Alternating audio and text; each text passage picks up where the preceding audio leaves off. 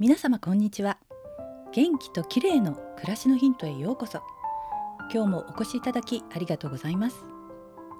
多くの皆様は正月休みから仕事モードに戻っていらっしゃるかと思います。でも休み中に夜更かしをしていたという人は朝が辛かったりしていますよね。それは体内時計が時差ボケを起こしているからなんです。今日はこの体内時計を上手にリセットするコツについてお話したいと思います。体内時計とは文字通り人の体に組み込まれた時計のことで脳にある中枢時計から出る指令によって各臓器にもある末梢時計もその時間に合った働きを行っているのです。夜型の人が早く眠ろうとしても眠れないのは体内時計が眠る時間と認識していないからです。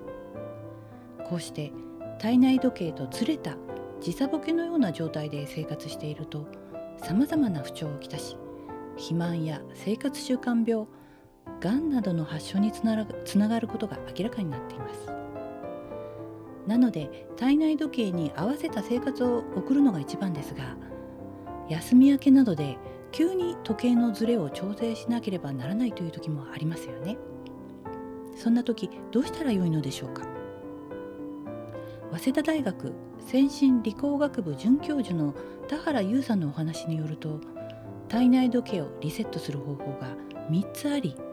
それは光食事運動の3つなんだそうです。光を目に入れることで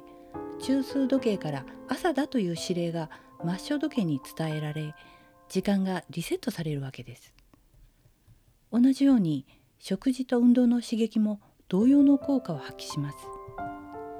田原さんによると特にリセット効果が高いのが朝食なんだそうです。朝ごはんをしっかり食べると体内時計が整いやすくなるんだなるんだそうです。ただ光や食事運動の刺激によるリセット効果はせいぜい1日に1時間程度だそうで体内時計が大幅にずれてしまった場合は数日かけてリセットするしかないのだと言います。寝だめや夜更かしはなるべくしないということですね。